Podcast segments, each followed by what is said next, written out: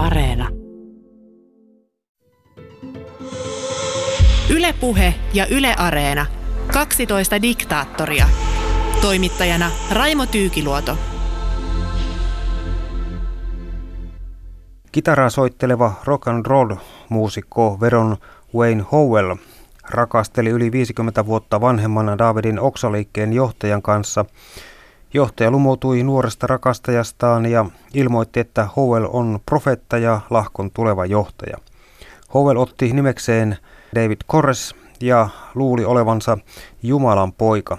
Koresin johtama lahko uskoi vapaaseen rakkauteen ja maailmanlopun pikaiseen tulemiseen. Kores kutsui itseään Jeesukseksi, raamatun karitsaksi ja voidelluksi. Kores johti liikettä Messian otteen vuodesta 1987 vuoteen 1993, jolloin Davidin oksaliikkeen linnake paloi epäselvissä olosuhteissa viiden mukanaan lähes sata ihmistä. Tällä kertaa siis aiheena jälleen yksi Jeesukseksi itseään luullut henkilö. Minun nimi on Raimo Tyykiluoto. Asiantuntijavieraana on Israelin ystävät ry toiminnanjohtaja ja Salomalehden päätoimittaja Ilkka Vakkuri. Ilkka, mitä ajatuksia herää tästä David Koresista? Tämä on sikäli mielenkiintoinen liike, että tämä johtaja kuitenkaan ei ollut tai päässyt elämään kovin vanhaksi, että hänellä oli niin kuin aika nopea tämä maailmanlopun ennustukseen, että sen pitäisi täyttyä, niin, niin hänelle tuli jo suhteellisen nuoressa iässä tämä, että se on täytyttävä, eli tämmöinen pakkomiele – se, mikä näissä liikkeissä tietysti herättää ihmetystä tavallaan, että kun ne yrittää esiintyä jonkinlaisena raamatullisina liikkeinä, niin eivät ne millään lailla tutustu itse raamattuun. Siis sitä on tutkittu ihan, että tämmöiset tavallaan fundamentalistiset liikkeet, jotka vetoavat raamatun erehtymättömyyteen, niin ne eivät yleensä – nämä vetoajat ja nämä liikkeet ole ollenkaan kiinnostunut raamatun syvällisestä tutkimisesta, koska siinähän on se vaara, että se, he osoittautuisivat, että on ollut väärässä. Ja tutkimuksissa yleensä näin pakkaa käydä, että aina jotakin löytyy, mikä on sitten väärää ja välillä löytyy, että menee, kaikki menisi vähän niin kuin pieleen. Mutta silloin kun tämmöinen ihminen, joka ottaa satunnaisia raamatunlaisilta, niin kuin David Kores, ja nämä kuulijat, he eivät niin kuin minkäänlaista kritiikkiä eikä, eikä tällaista niin kuin käsittelyä, että mitä hän puhui, että pitääkö se yhtä sen tekstin kanssa. Ja tämä on juuri se, mikä on ongelma.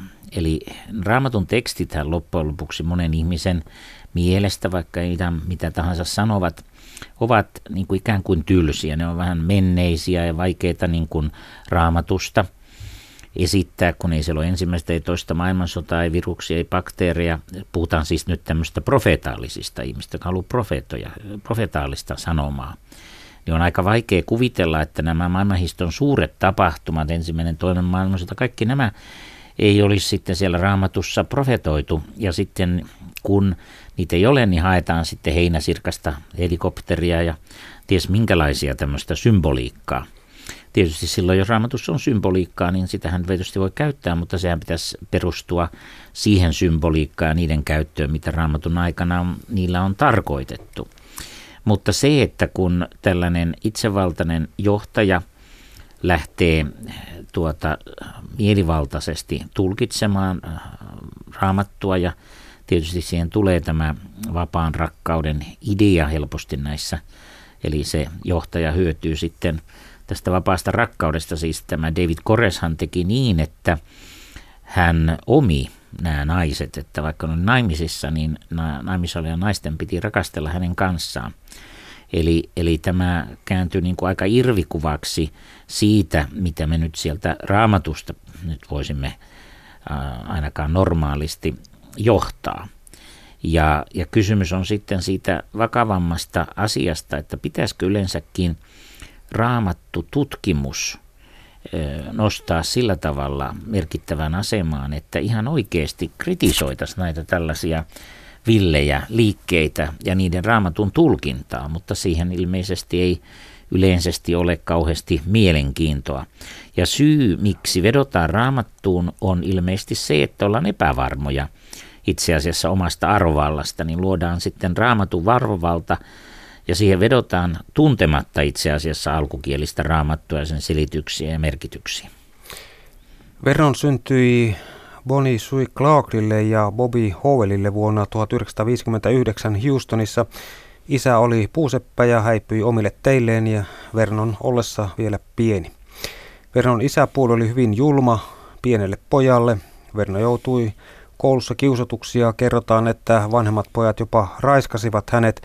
Vernolla oli lukihäiriö ja koulu jäi kesken ja ei ollut siten niin kuin kovin helppo lapsuus hänellä. Joo, tämä on, tämä on tietysti hyvin tyypillistäkin silloin, kun ihmisellä on todella hankala, vaikea lapsuus ja, ja hän ei niin kuin pysty eh, sanotaan niin kuin normaalin tapaan saada tyydytystä elämän menestymisestä ja muusta, niin silloin tietysti tämmöinen valtava profeetaksi tai messiaksi julistautuminen, niin, niin se sitä alistettua – ihmistä, niin se nostaa niin paljon ylöspäin, että se, se rupeaa kiehtomaan ja sitten kun ei ole sitä vakautta siellä pohjalla, vaan on, on todella niin kuin luon, luonteessa ja tässä epätasapainoisuutta, niin silloin se helposti menee niin sanotusti yli. Eli, eli alkaa sitten tapahtua sellaista, joka, jota ei enää voi millään raamatulla eikä millään muullakaan perustella. Vernon turvautui Jumalaan ja opiskeli vanhan testamentin ulkoa. Vernon rukoili lapsena hyvin paljon, jopa tuntikausia. Hän polvistui vuoteensa ääreen ja itki rukouksen aikana ja näin kertoi Vernon isoäiti Earl Clark. Ja tämä on nyt justiinsa, kun hänkin sitä kehuu, että hän on lukenut ja osannut vanhan testamentin ulkoa, niin hän on siis englanniksi sen osan ulkoa. Ei alkukielellä, hänellä ei ollut minkäänlaista tietoa, miten esimerkiksi juutalaiset, joiden kuitenkin äidinkieli tavallaan tämä hebrea vanha testamentti on, tai mitkään tutkijat sitä selittää. Eli hän osaamalla englanninkielisen tietyn version, sielläkin on noin 40 erilaista virallistakin käännöstä, jotka poikkeavat aika huomattavasti toisistaan. Yhden näistä versiosta osaamalla ulkoa hän luuli, että hän tietää sitten kaikki Jumalan totuudet ilman, että hän edes tiesi, mitä siellä oikeasti sanotaan ja mitä se on, kuinka sitä sitten voitaisiin oman tekstin ja, ja ajanjakson ilmausten varassa ymmärtää. Vernon liittyi äitinsä Bonien tavoin seitsemännen päivän adventisteihin – siellä ollessaan hän rakastui pastorin tyttäreen ja pastori antoi Vernolle porttikielon. Näin siinä voi käydä, että ei oikein ollut ehkä unelma vävy. Entiset tuttavat kuvasivat Vernon Howelia älykkääksi ja omituiseksi. He epäilivät, että hallusinaatioita aiheuttavat huumeet olivat vaikuttaneet Vernon mielenterveyteen. Se on varmasti totta, siis, siis tämä huumeiden käyttö se oli tietysti siihen aikaankin aika lailla semmoinen muotiasia ja hän, hän käytti niitä ja, ja sanotaan, että hänelle niiden sivuvaikutuksena oli vakaviakin mielenterveyden häiriöitä. Tietysti pitää nyt muistaa siis se hänen onneton lapsuutensa. Vernon kiinnostui musiikista, hän pukeutui farkkuihin ja tee paitaan. Hän vaikutti tavalliselta kitaraa soittelevalta rockmuusikolta kuitenkin ulospäin. Niin, sitä sanottiinkin, että se oli se hänen vetovoimansa, että hän oli niin kuin, naapuri, naapurikylän poika tai naapurin poika. Eli hän ei niin kuin pyrkinyt sitten tällä ulkoisella hapituksellaan poikkeamaan kauheasti siitä ympäristöstään. Ja se vetos tämmöiseen joukkoon, johonka hän pyrkikin vaikuttamaan. Vernon löysi uuden kodin Davidin oksasta 1980-luvun alussa. Pitkätukkainen kitaraa soittava nuori mies tarkkaili tilannetta ja teki sitten omat siirtonsa vuonna 1983.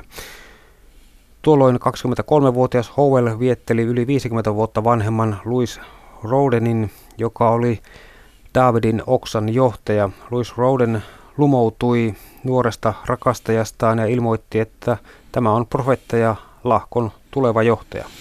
Tämä seksuaalisuus on arveltu, että, että se oli niin kuin hänelle keino saavuttaa jotakin elämässään, koska hänelle ei nyt tämmöistä muodollista koulutusta ollut eikä muuta, niin hän käytti tätä seksiä päästäkseen eteenpäin, saadakseen jotakin merkittävää asemaa elämässä. Seuraavina vuosina Howell vahvisti asemansa ja häntä pidettiin maagisena esiintyjänä. Lahkolaiset saattoivat istua jopa läpi yön pienessä kappelissa kuuntelemassa, kun Howell tulkitsi pyhiä kirjoituksia ja puhui helvetistä. Kuulijoiden mielestä Jumalan ääni virtasi Howellin kautta. En tiedä kuinka moni kuulija on kuunnellut tai nähnyt David Koresin tekstejä tai puheita. Kyllä hän on ihan pelkkää puppua. Ylepuheessa 12 diktaattoria.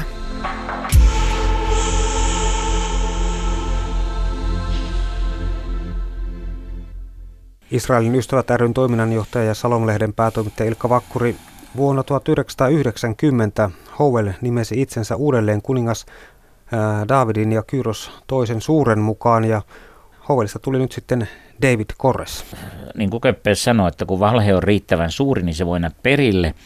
Eli tässähän on, että kun hän e, esittää itsestään tämmöisiä titteleitä ja esittää olevansa jotakin aivan, aivan kerta kaikkiaan muuta kuin mitä on, niin silloin nämä uskollisimmat kannattajat joutuvat sen valinnan tekemään. Joko uskovat hänentä tai jättävät sen yhteisön, ja ne, jotka uskovat, niin he uskovat sitten varmaan melkein mitä vaan muutakin.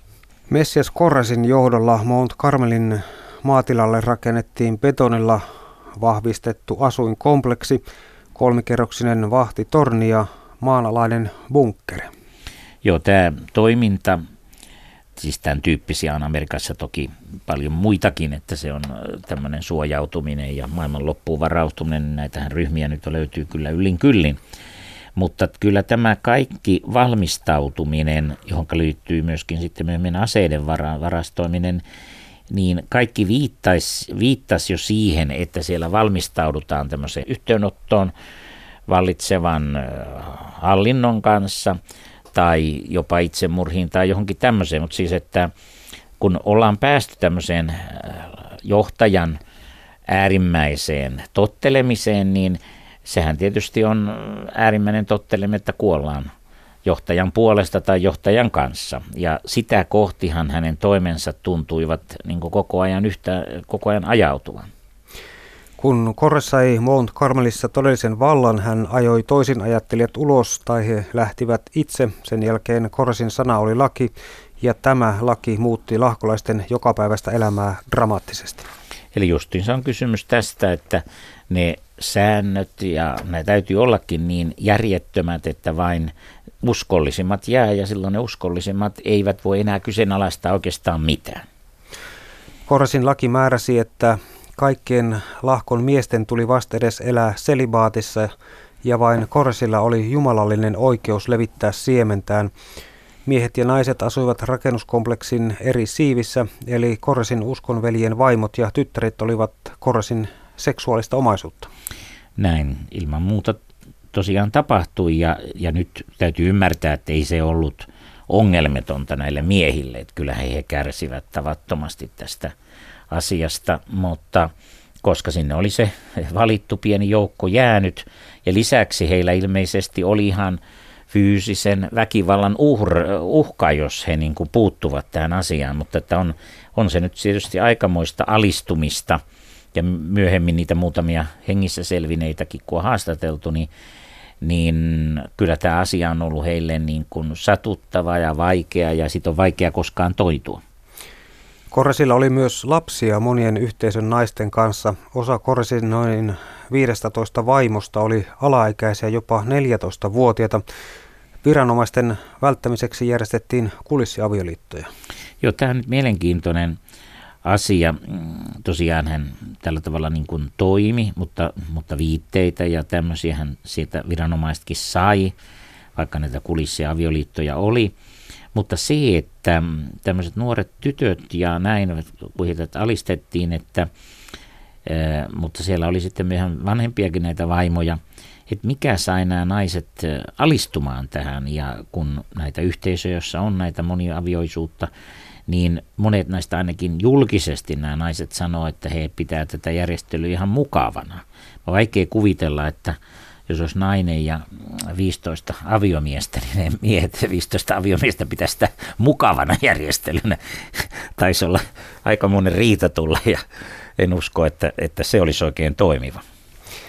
1990-luvun alussa tilalla asui alkeellisissa oloissa toista sataa eri puolilta maailmaa tullutta jäsentä, jotka uskoivat Korresin olevan profeetta ja lopun ajan merkkien ennustaja.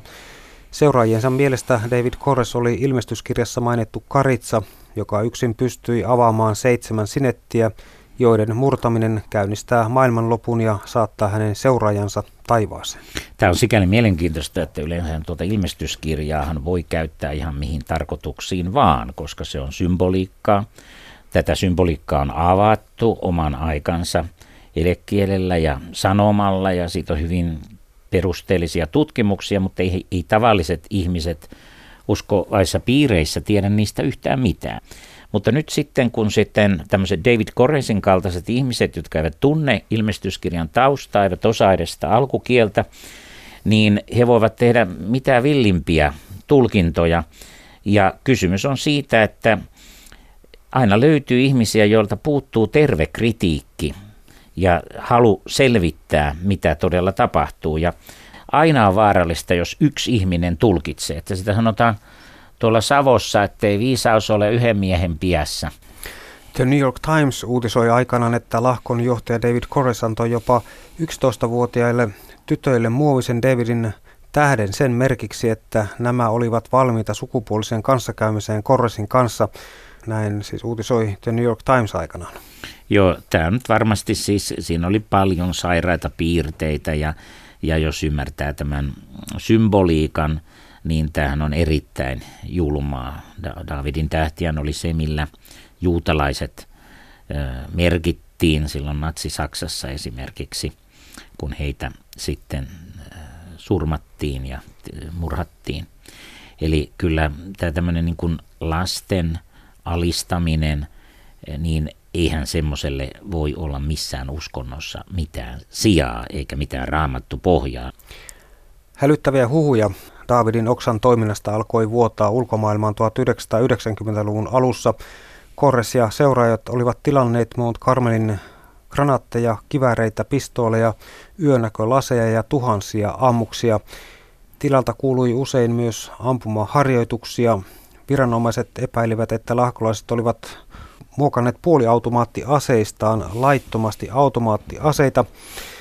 Korres teroitti lahkolaisille, että väkivaltainen yhteenotto Babylonin voimien eli Yhdysvaltain hallituksen ja Davidin oksan välillä oli tulossa ja siksi aseet ja harjoitukset, eli, eli kyllä tässä johonkin dramaattiseen valmistauduttiin. Automaattiaseiden esiintyminen tai niiden hankkiminen kyllä viittaa sitten äh, tämmöiseen äärimmäiseen valmistautumiseen, äärimmäiseen kohtaamiseen liittovaltion ö, äh, kanssa. Ja alkoi myöskin kuulla sitten lastensuojeluun tietoja siitä, että jopa alle 12-vuotiaita tyttöjä oli käytetty seksuaalisesti hyväksi ja paikallislehti The Veikon Tribune Herald nimesi Korsin syntiseksi messiaksi.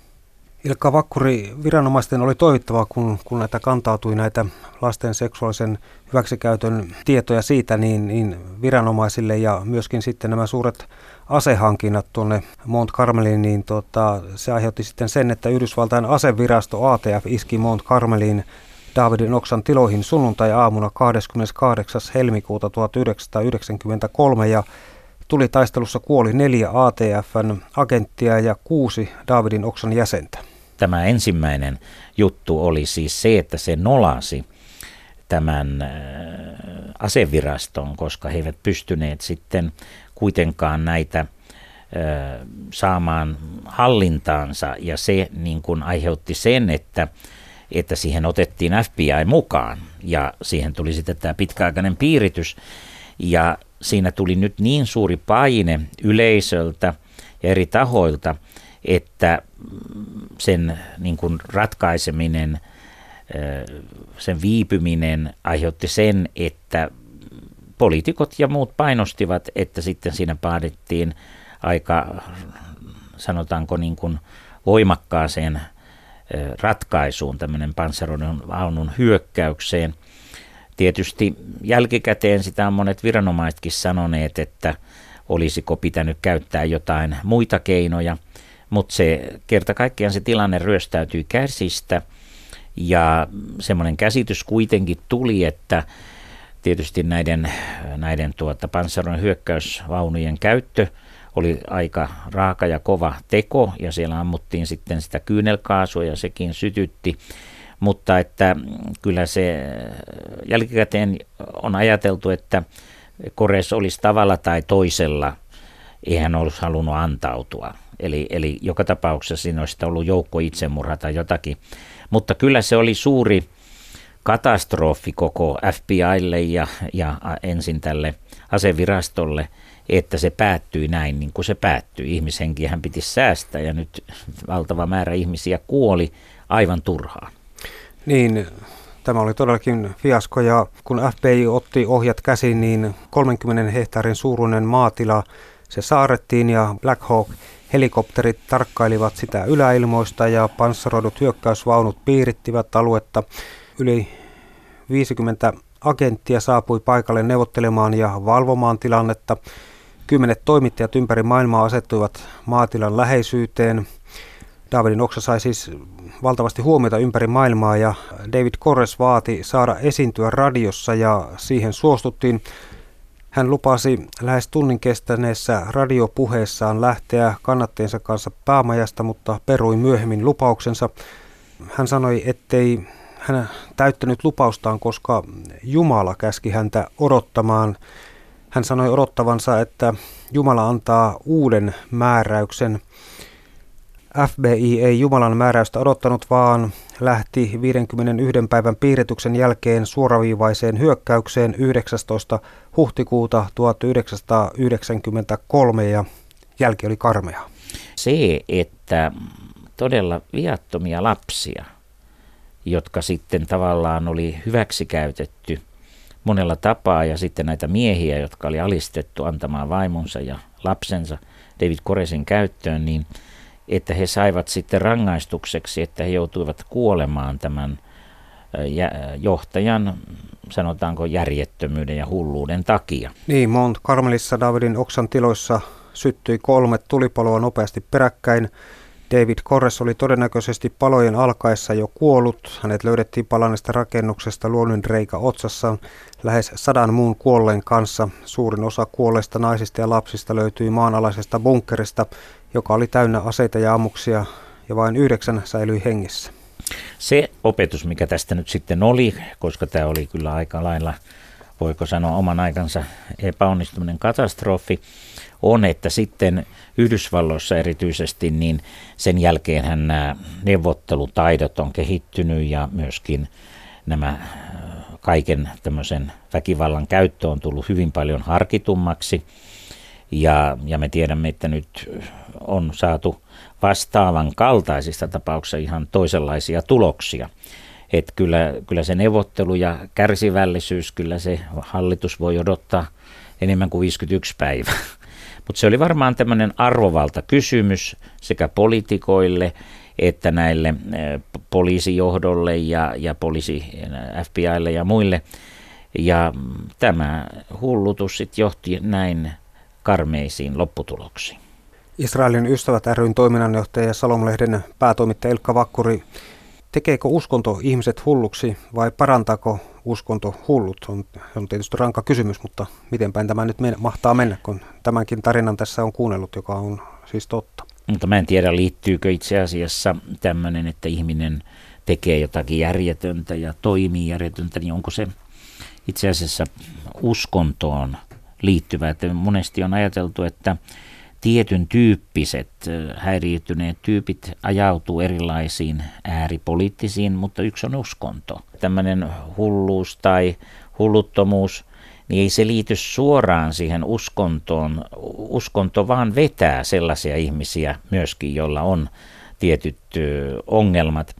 Ja sitten tietysti on se, että minkälainen uskonto, jos se uskonto suunta on sellainen, että se ruokkii ihmisen ekoa, ruokkii tämmöistä kuuliaisuutta ihmiselle sen sijaan, että Jumalalle. On se tietysti kummallista, kun uskonnoissahan kai olisi kysymys Jumalasta. Ja jossakin vaiheessa ne pakkaa kääntyä siitä, että Jumalalla olekaan niin suurtakaan merkitystä, vaan, vaan ihmisillä. Ja, ja tämä on yksi rankka kysymys, että voiko esimerkiksi ihminen toimia Jumalan nimissä ja millä rajoituksilla, voiko ihminen antaa Jumalan puolesta vaikka syntiä anteeksi, jotain muuta voi pyytää, mutta voiko tehdä sen toiminnan Jumalan puolesta alusta loppuun. Ja nämä on semmoisia kysymyksiä, jotka ovat perustavaa laatua olevaa kysymyksiä. Tarvitaanko Jumalaa, jos maan päälle otetaan joku johtaja, joka esiintyy Jumalalla, ja onko, onko silloin enää yhteyttäkään tällaiseen Jumalaan? Ja toisekseen, jos ei kukaan ole Jumalaa nähnyt, niin, niin voiko tällainen ihmejohtaja esiintyä, että hän on nähnyt ja sillä tavalla. Että tuntuu siltä, että historia toistaa tässä itseään, että kaikki, jotka julistautuu jumalaksi tai luulee olevansa jumalia, niin näyttää olevankin, että ovat hyvin, hyvin oman, omasta lähtökohdastaan ja hyvin tämmöisessä itsekkäässä äh, mielessä liikkeellä eikä auttamassa toisiaan. Että eikö se nyt niin kuin uskonnon luulisi olevan, että rakastaa lähimmäistään niin kuin itseään. Niin tämä piirre käytännössä tuntuu aika lailla huteralta. Mm, niin on yleensä käynyt kaikissa uskonnoissa, että, että se, niistä tulee aluksi, niissä voi olla hienoja ajatuksia, mutta ajan myötä ne maallistuu ja niihin tulee tämmöisiä itsekkäitä – ajatuksia, niin kuin kristinkin uskon historia, kirkkohistoria osoittaa, että kyllä se on enemmänkin maallista toimintaa ollut ja se hengellinen jää yhä syrjempää. Mutta tämä kysymys pohjimmaltaan siitä, että, että miten hulluutta määritellään ja miten sitä tehdään, niin onhan se vakava kysymys, jos joku väittää, että hän on vaikka nähnyt enkelin, ja jos ei hän olekaan nähnyt enkeliä. Jos joku sanoo, että huomenna tulee maailmanloppu eikä tukkaan maailmanloppua. Joku sanoo, että sinä olet nyt parantunut jostakin sairaudesta ja eikä olekaan parantunut tai saman aikaan tulee toinen vakava sairaus. Nämä on semmoisia kysymyksiä, jotka aika rankkoja kysymyksiä, koska pohjimmalta on kysymys siitä, puhuko ihminen totta. Mutta tähän tietysti voi käyttää erilaisia kiertoilmaisuja, niin kuin kaksi tämmöistä tämmöisen äärikarismaattisen parantajan ystävää tai ystävyksiä olivat keskustelemassa ja toinen sanoi, että hän on katsonut kaikki tämän heidän johtajan profetiat ja jo oliko se 40 vuoden aikana ja hän on tarkastellut, että kaikki profetiat, jotka hän on sanonut etukäteen, niin mikään niistä ei ole toteutunut. Sitten jälkikäteen kyllä on toteutuneet, jotka on jo tapahtuneet. Niin tämä toinen sanoi, että ei, nyt sä oot niin kuin, väärässä, että kyllä se, se kun tämä väitti, että se, se on niin kuin ollut väärässä se profeetta, niin hän, tämä toinen sanoi, että ei se ole väärässä, vaan kato Jumala muutti vaan mielensä. Ja tämä on se vaara, että jos ihminen esiintyy Jumalana ja Jumalan mielen, niin kyllä se on osoittautunut, että ei siitä mitään hyvää seuraa. Eli kyllä meidän pitäisi päinvastoin osoittaa kunnioitusta lähimmäistämme ja, ja, ja muita ihmisiä kohtaan ja olla vähän nöyrällä mielellä ja palvella toisia ihmisiä eikä esiintyä heidän herroinaan ja hidalkoinaan. Ja no niin kuin lopuksi nyrkkisääntönä lienee hyvä muistaa, että on kuitenkin niin, että, että missään ei ole ollut niin paljon niin sanottuja Jeesuksia kuin mielisairaalassa. No tietyllä lailla, mutta joku sanoi päinvastoin, että missään ei ole niin paljon ollut mielisairaita kuin tämmöisessä ääri uskon suunnissa. Eli ne ruokkii ja silloin jos ihmisellä on mieli epätasapaino, niin kun siinä on epärealistinen ympäristö, niin siinä voi puhjeta tämmöisiä vaivoja, koska kyllä vaan kirkkohistoria opettaa, että valtava määrä tämmöistä niin kuin mieleltään häirinyttynyttä johtajaa on kyllä vaan esiintynyt ja tuntuu koko ajan esiintyvän. Se ei tarkoita, että kaikki olisivat sellaisia tai että uskonto sinänsä olisi pahaksi tai jotain muuta. Se vaan käytännössä näyttää e, käyvän helposti näin. Ylepuhe ja Yle Areena. 12 diktaattoria. Toimittajana Raimo Tyykiluoto.